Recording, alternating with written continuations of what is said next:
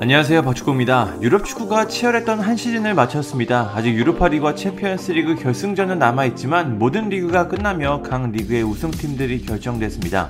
영국 언론 스카이 스포츠는 매주 한 라운드가 끝나면 자체 시스템을 바탕으로 선수들의 파워랭킹을 발표했습니다. 이 매체는 시즌이 끝나자 유럽 5대 리그의 파워랭킹을 정리했습니다.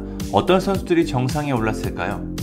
먼저 프리미어리그를 보면 모두가 예상한 대로 득점왕과 도움왕을 함께 차지한 해리 케인이 1위에 올랐습니다. 케인은 23골로 득점 1위, 도움 14개로 도움 1위를 기록했습니다. 팀과 달리 케인의 개인 기록만 보면 역대 최고의 모습을 보여줬습니다. 참 대단한 선수입니다. 케인은 이런 활약으로 이번 시즌 동안 총 8673점을 받아 파워랭킹 1위에 올랐습니다. 프리미어리그 2위는 토마스 수첵, 3위는 브루노 페르난데스, 4위가 손흥민 선수입니다. 손흥민 선수는 리그 막판에는 다소 활약이 부족했지만 리그를 전체적으로 보면 굉장히 좋은 시즌을 보냈습니다. 우선 개인 커리어 사상 가장 많은 공격 포인트를 기록했습니다. 리그 득점과 도움 모두 4위에 오를 만큼 많은 공격 포인트를 쌓았습니다. 5위는 살라, 6위 마네가 뒤를 잇고 있습니다. 이탈리아 세리에 A에서는 인터밀란의 우승을 이끈 로멜루 루카쿠가 정상에 섰습니다. 루카쿠는 73,951점을 받아 이탈리아 세리에 A 파워랭킹 1위에 올랐습니다. 이번 시즌 루카쿠는 24골 11도움을 기록하며 세리에 A 최다 공격 포인트를 달성했습니다. 2위는 29골로 득점왕을 차지한 크리스티아노 호날두입니다. 호날두는 리그 우승에는 실패했지만 득점왕에 오르며 유럽 3대 리그에서 모두 득점왕을 차지한 첫 번째 선수가 됐습니다. 3위는 무리엘, 4위 인시니에, 5위에는 사비치가 올랐습니다. 스페인 라리가에서는 축구의 신 리오넬 메시가 정상에 올랐습니다.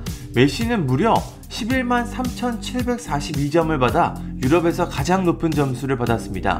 메시 역시 팀이 우승에는 실패했지만 30골 그리고 8개의 도움을 기록하며 라리가 득점왕을 차지했습니다. 호날두나 메시 모두 나이가 많고 한물 갔다고는 하지만 여전히 최정상급의 기량을 보여주고 있습니다.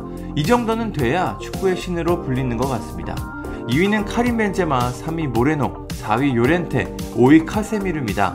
바르셀로나를 떠난 후 아틀레티코 마드리드로 이적해 팀의 우승을 이끈 루이스 수아레즈는 8위에 올랐습니다. 독일 분데스리가에서는 역시 로베르트 레반도프스키가 1위에 올랐습니다. 그는 89,092점으로 가장 많은 점수를 받았습니다. 레반도프스키는 리그에서 무려 41골을 넣었습니다. 분데스리가는 리그가 34경기로 다른 리그보다 경기 수가 적지만 레반도프스키는 유럽에서 가장 많은 골을 넣은 선수가 되었습니다. 이런 활약으로 레반도프스키는 게르트 뮐러가 기록하고 있던 분데스리가 한 시즌 최다골 기록을 49년 만에 경신하기도 했습니다. 프랑스 리그앙에서는 올림피크 리옹의 멤피스 데파이가 1위를 차지했습니다. 데파이는 73,863점을 받아 킬리안 음바페를 근소하게 제치고 정상에 올랐습니다. 데파이는 20골 11도움을 기록하며 리옹의 공격을 이끌었습니다. 2위는 음바페, 3위 라보르드, 4위 델로, 5위 미케 마이난이 선정됐습니다. 스카이 스포츠가 정하는 파워랭킹은 35개의 항목을 세세하게 나눠 포지션별로 다른 점수를 계산합니다. 같은 골이라도 공격수는 1600점, 수비수는 1900점, 골키퍼는 4000점을 받습니다. 이런 식으로 여러 가지 항목을 체크해 점수를 책정하고 랭킹을 발표합니다.